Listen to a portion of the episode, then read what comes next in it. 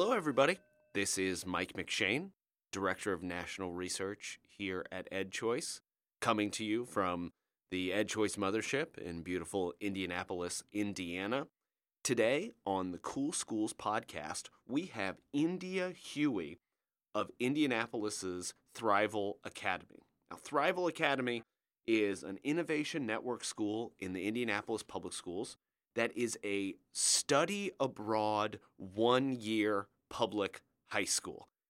It is a super interesting school model. They kind of combine this personalized learning with cultural immersion.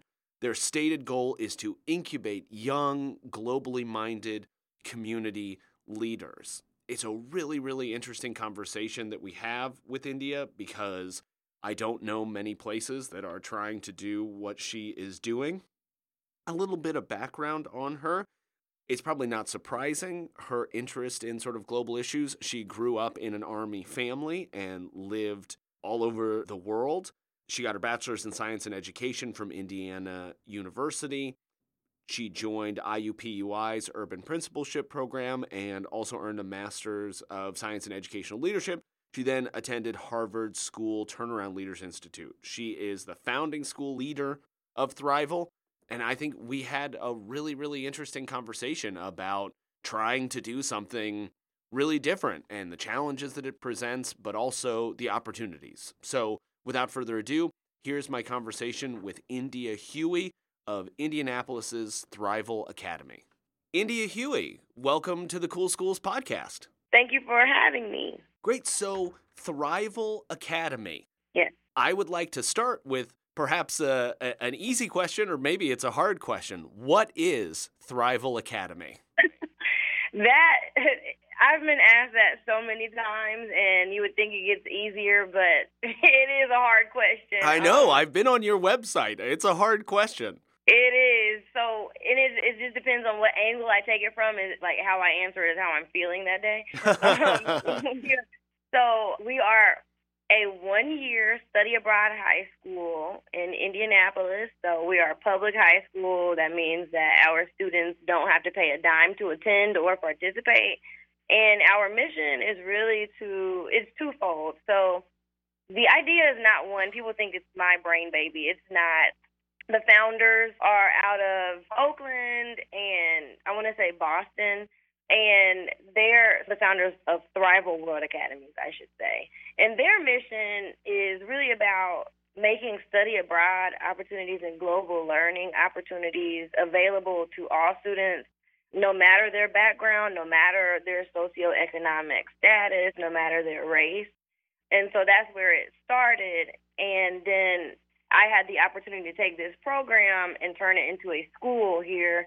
And although I've lived abroad because I'm an Army kid and I love to travel. My mission was not so much around global education and study abroad as much as it is around closing opportunity gaps. And study abroad is a gap in opportunity and access to our country and world is a gap for our students, especially in Indianapolis, and I'm an Indianapolis kid. So Thrival became, for me, it became just a tool to begin to close those opportunity gaps. So we serve 11th grade students currently, and we spend a third of our year abroad. That's what people really like to know about. We spend that three months abroad. So we got back from Thailand actually at the beginning of last month. And we do a lot of cool stuff in Thailand. We also do a lot of cool stuff here in Indianapolis. So that's Thrival. So there are so many questions that yeah. I have for you there. So talk to me about how many students you serve. So we are a small school. Right now we have 30 students. And I say right now because one of my missions, one of the to change or fix Thrival is that we serve we're a one year school, which means that the entire school goes abroad when we do. But not all of our students can do that. So we started with 52 students, and for various reasons, not all of our students were able to leave the country with us. So then we were down to 39. So now, where do your students attend school for ninth and 10th grade, and then where do they attend school in 12th grade?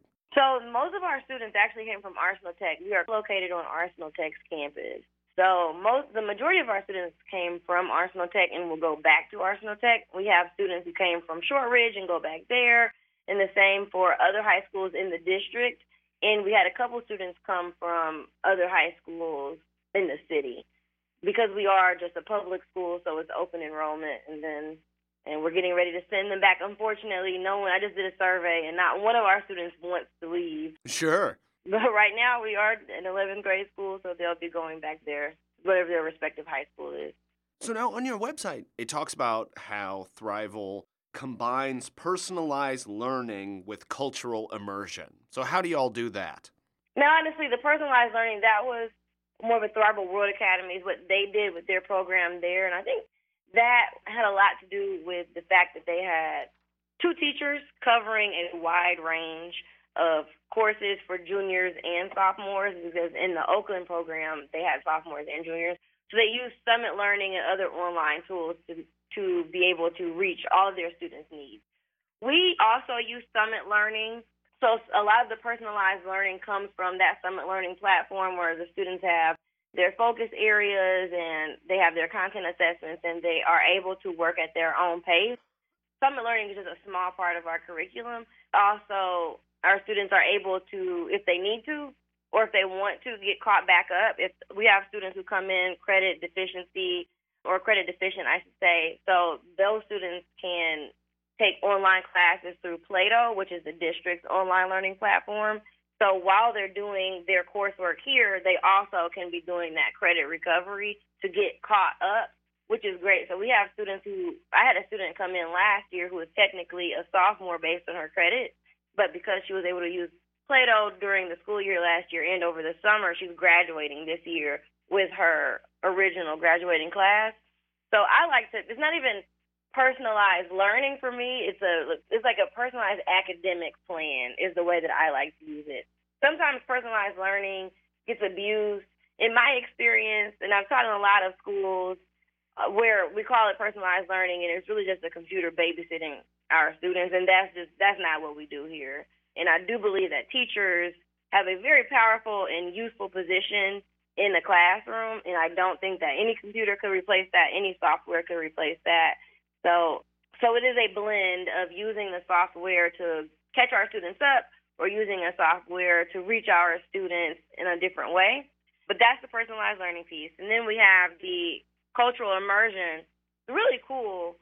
Our teachers actually met with the Thailand program coordinator at the very beginning of the year. She's originally from Kentucky. She's lived in Thailand for quite some time, but she was visiting home, so she came to one of our PD days and we outlined what the curriculum would be for each of our classes. Okay, what are we going to be? What do you think we'll, you'll be teaching in January in environmental science, in U.S. history, and all of these courses? And then we kind of made buckets. And I'm looking at it right now. We, the, the post-it is still up, the big post-it, and they had architecture of temples for geometry, and then pollution. There was some pre-calculus and environmental science and geography and history of the world and U.S. history that could be involved in a pollution unit. And for globalization, talked about how environmental science and geography and history of the world and U.S. history could merge for that unit. And we came up with five different buckets. And the teachers had their academic standards and content that they're teaching and the program leaders in Thailand had experiences that align with those academic standards. So I don't know if you were able to see the newsletters on the website, but it would look like, oh, during our urbanization unit, our students are staying in this urban living situation with families, and then they're meeting with different GMOs or at schools and learning about what is the impact of the train that's being brought in to the city, or what is the impact of people moving in kind of like gentrification actually. So we had a few of those units. Another one would be their mining and development unit where the students lived in Nanong Bang village in Thailand and this is a village that's been heavily impacted by gold mining and the students lived in homes with grandmas who whose blood has been poisoned by the mining and they interviewed wow them and they created these documentaries and it was a merge of their argumentation class and their advanced composition, environmental science, geography and history of the world. All of these things came together, and the result was these amazing documentaries about what's happening in that village. So I wouldn't say it's not really that wouldn't be a merge of personalized learning in the sense that we know personalized learning, but it's 100% experiential learning. And it is personalized to our students. We figure out what is it that you care about? What is it? What is the type of final product that you want to create? What are you interested in? And we move forward in that direction. So, how did y'all choose Thailand? So, Thailand, we have a we partner with a student travel organization, and coming into this partnership, I believe that Thailand was just the perfect place to begin. So they have the staff there. Like I said, their program coordinator is just amazing. And she had great relationships with communities in Thailand, and she understood the different issues that were going on in Thailand and how to tie those into the academic curriculum and it is very cost effective and it is extremely safe. You know, we're not always we're not committed to Thailand. I always tell people we're not the Thailand school. It won't always be Thailand, but it definitely has worked in our favor for the past few years. Well, I was going to ask you about the cost. So, how do you all make the cost work of sending kids to Thailand for three months? Oh yeah, I mean that's a great question, and, and it's a question that we have to revisit because it is extraordinarily expensive. And I always tell my board, if it was easy, then every school, literally every school would do it. If this were not extremely difficult, why wouldn't every school across the country and across the world do it?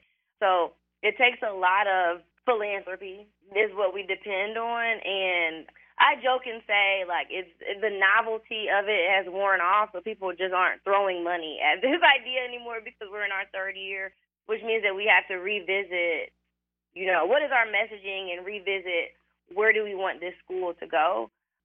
Because we're covering passports, we're covering visas, flights, and the living expenses throughout the time that we're there, which the on the ground living expenses in Thailand are way less than they would be anywhere else, or most places, I should say. But it is still is, is expensive. So now I'm thinking of sort of from the student perspective. Let's say that I was a Thrival student, which I got to be honest, I kind of like to be. This sounds awesome. I think this would have been great as an 11th grader. So talk to me like about what the school year looks like. So when are you doing what? And then maybe like talk to me about going to Thailand. What are the things that I would do? Uh, you mentioned some staying with families and travel. It sounds like you travel around to a couple different places. So just from the kind of student perspective, what is what does that 11th grade year look like? Okay, so the 11th grade year, they're in a small school environment, which is shocking to a lot of them. They come from a, a huge high school, so some of the first things that we do, you're going to have advisory every day, and we do a lot of identity work to begin with. Because most of our students are African American, and we have a large Latinx population too, especially with our black students. They're going to Asia my first time visiting Asia, uh, it was different because a lot of the people are shocked by your presence, and you have to be prepared for that. So we have to do a lot of identity work with our students so that those prejudices or just really the shock factor of being black in Asia does not have a negative impact on them. So that's a huge part of their junior year is just working through identity and social, emotional learning. I hate using these like catchphrases, you know, Sure. but it really is about the growth. Your growth as a social human being, your growth as an emotional human being. They learn to work through trauma. So during our first semester, they do a lot of like we I have um, a yoga studio owner come in and do mindfulness training with our students, you know, because they a lot of them come in with a lot of trauma. So these are things that we have to unpack during our first semester before we ever even consider going abroad. We have to work on a lot of study habits. Again, most of our juniors come in having not passed ISTEP, and you know you have to pass the math and the English. That is our state assessment. Well, was you know up until I guess the next graduating class of 2022, I believe that you have to pass that to graduate. Only three percent of our students coming in having passed that their sophomore year. So before we think about getting on an airplane, we have to think about teaching them how to be students and engage in their learning in a way where they're where they're not victims because there's just a lot of baggage that comes in with them. But while we're doing that, we also have to do the preparing for Thailand things like getting their packing list together and applying for their passports, which means a lot of our students have to get official name changes and things like that to get their. There's a lot that goes into the paperwork side to to prepare them for Thailand. So in order to prepare for the abroad situation, we do an overnight, so two nights at a camp here in Indiana as part of Indiana University called Bradford Woods. For our students, like that is their first time pushing boundaries and facing fears. They zip line, they climb an alpine tower. I mean, they just do all kinds of things that challenge them, and we get to see a different side of them. And that's earlier in the school year. So it's been a honeymoon phase until they're put in uncomfortable situations when there's mosquitoes around or they have to face some fear or they have to sleep in the same rooms for the first time. So it is very powerful and it's very emotional for our students. So that's part of our first semester.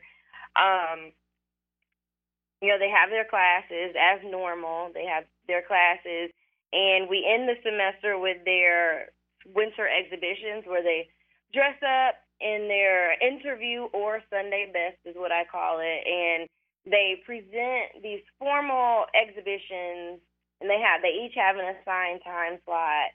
And we invite community members in. We have panelists, and our students really just articulate what they've learned and how they've grown during that first semester.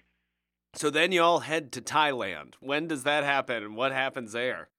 So when we go to Thailand, we it's been two different experiences based on the year. So I'll talk about this year.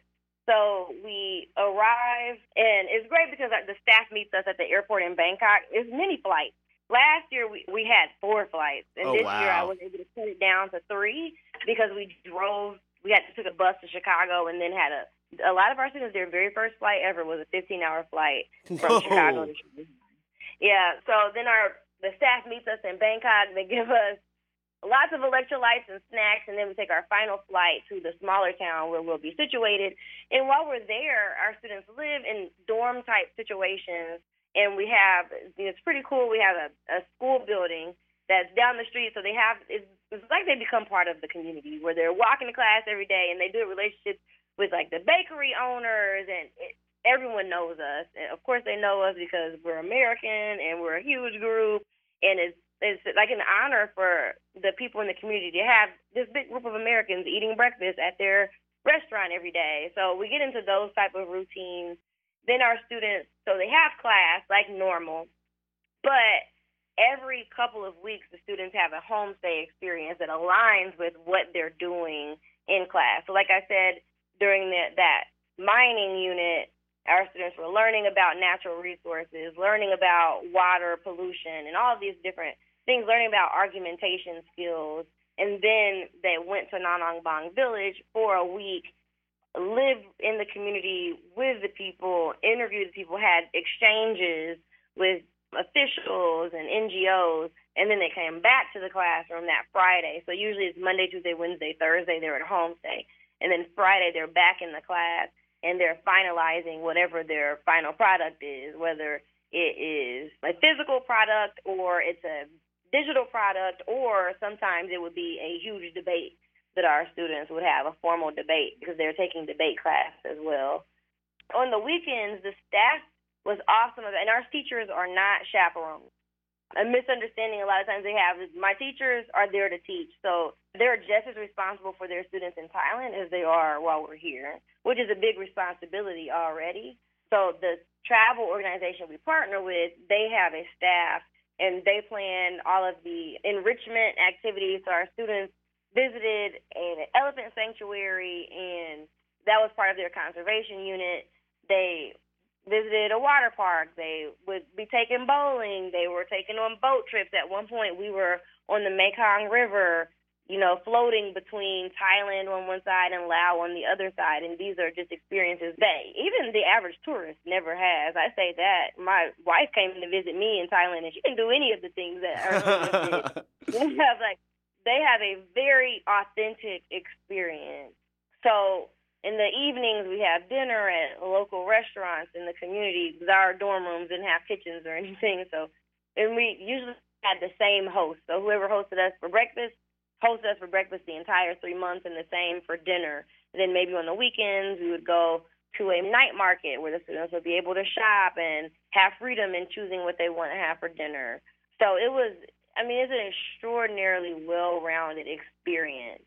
It also takes a student who is able to have that amount of freedom, which is, I mean, they're way more supervised with us while they're in Thailand than they are at home. I don't know any teenager who has like 11 adults just at their door constantly or you know, in their face at dinner with them. But at the same time, they are thousands of miles away from their parents and they're there with their friends and and no matter you know in, every teenager is going to try to find i did it you did it you try to find ways around rules you know oh, of course of course that's right this is part of the teenage experience so you have to make sure that that you and your or your child is ready for that and knowing you know, like how far does your child push boundaries or attempt to push boundaries? So that's what I'm sort of curious. So, like, how do you choose your students? Is it sort of open enrollment? There's like a lottery, or do you have to have some selection process? Because I would imagine this isn't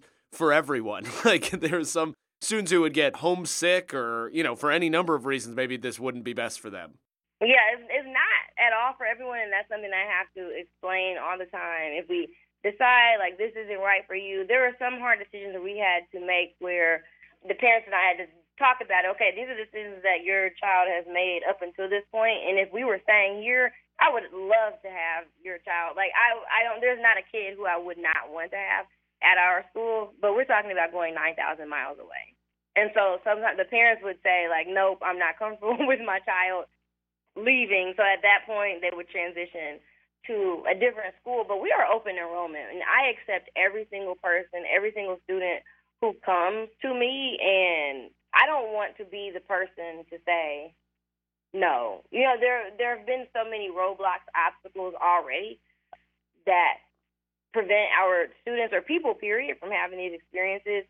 So I'm I am open to any student who comes as long as they have 22 credits, and we yeah, I mean, I think that is it. They just have to have 22 credits, you know, to be considered a junior. Where if they come to Thrival, they won't be set back and unable to graduate on time.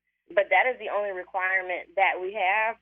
But throughout that first semester, the parents and we have monthly meetings with the parent, like family meetings, where we eat and we talk about different things. And so the parents begin to realize, like, yeah, you know, my son is not ready for this. I think some parents decided that their child was ready, and I truly believe that they were. It's kind of just like they weren't ready to let go of their child. Sure.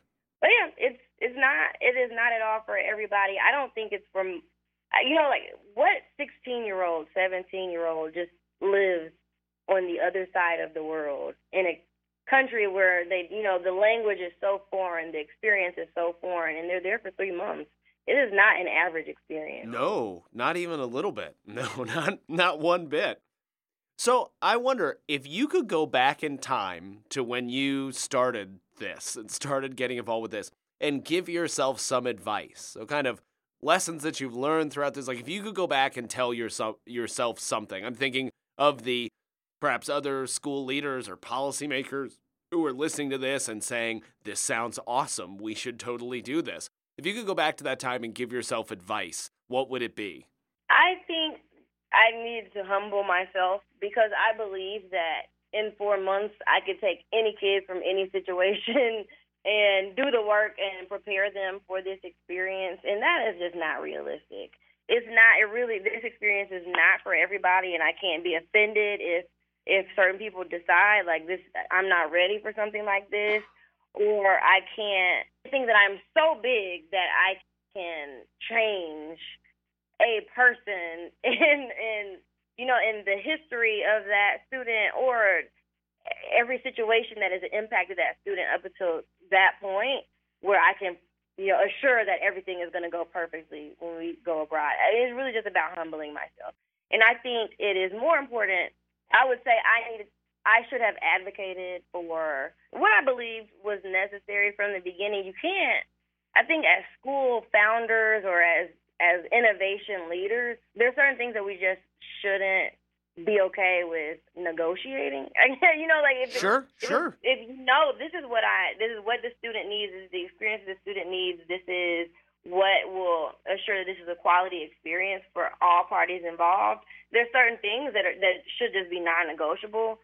And when we're in this space, because it's so highly political, we end up bending in ways, you know, just to make sure that everyone is happy. But it really just comes down to assuring that the students and their parents and the community is best served, in my opinion. So I think I would have stood more firmly in certain decisions that I believe would be best for students. And I think anybody, whether you're taking students abroad or you're taking them around the corner or they never leave your school building, I think every school leader should stand firm in what they believe in is best for their students and their parents. And if they have a history of success, if they have a history of making the best decisions for their stakeholders, then, you know, we should be trusted to do that. Well, I tell you, I could spend the rest of today talking with you about this school. It sounds incredible and such a wonderful opportunity for students who absolutely deserve it. Is there anything that I missed? Any last uh, message you would like to send to the listeners of the Cool Schools podcast? Absolutely. We have a lot of people who are extremely enthusiastic about what we do at Thrival, and I am trying to find people who are enthusiastic enough to be part of what we do here. We are always looking to grow our board. As you can imagine, it takes a lot of support. Um, we need people who are involved in the Indianapolis or greater Indianapolis community. We need people who have finance experience and expertise. We need people who have oversight and governance experience. So if there's anybody out there who's interested in being on the board of an extremely cool school that also is making great gains and impacting lives in a way that you can imagine, like, please reach out to me. Well, you hear that, listeners. There is a call to action here. India Huey, thanks so much for joining the Cool Schools podcast. Thank you for having me. Have a good one. I mean, how interesting was that? That's not something that you hear every day. And you know, while India was talking, I was reminded of that Apple ad campaign from a few years ago, the Think Different one. And I want to read to you. If you remember, there was it was the ad, and Steve Jobs, I believe, was actually reading it, and it made me think of it. Maybe it made you think of the same things. But here's what they said in that old Apple ad. Here's to the crazy ones, the misfits, the rebels, the troublemakers, the round pegs in the square holes, the ones who see things differently, they're not fond of rules, and they have no respect for the status quo. You can quote them, disagree with them, glorify or vilify them. About the only thing you can do is ignore them because they change things. They push the human race forward. And while some may see them as the crazy ones, we see genius. Because the people who are crazy enough to think they can change the world are the ones who do. And I have to say, that's what I thought of in having that conversation.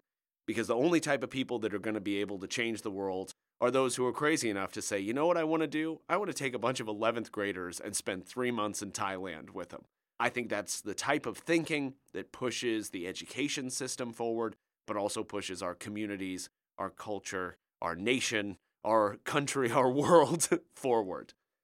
As always, if you enjoyed this podcast, please make sure to subscribe. Subscribed on iTunes, Stitcher, you know, all the different podcasting platforms that are out there.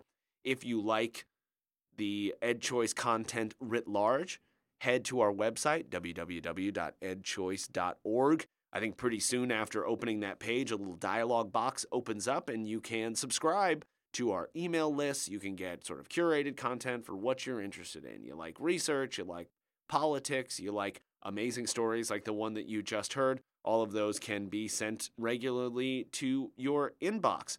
And I'm always looking for new cool schools. This very podcast today happened because someone emailed me and said, Hey, you've got to check out these cool schools. If you have a podcast, you need to talk to India. And I'm so glad that I did. Until next time, it was great spending this time with you talking about a cool school.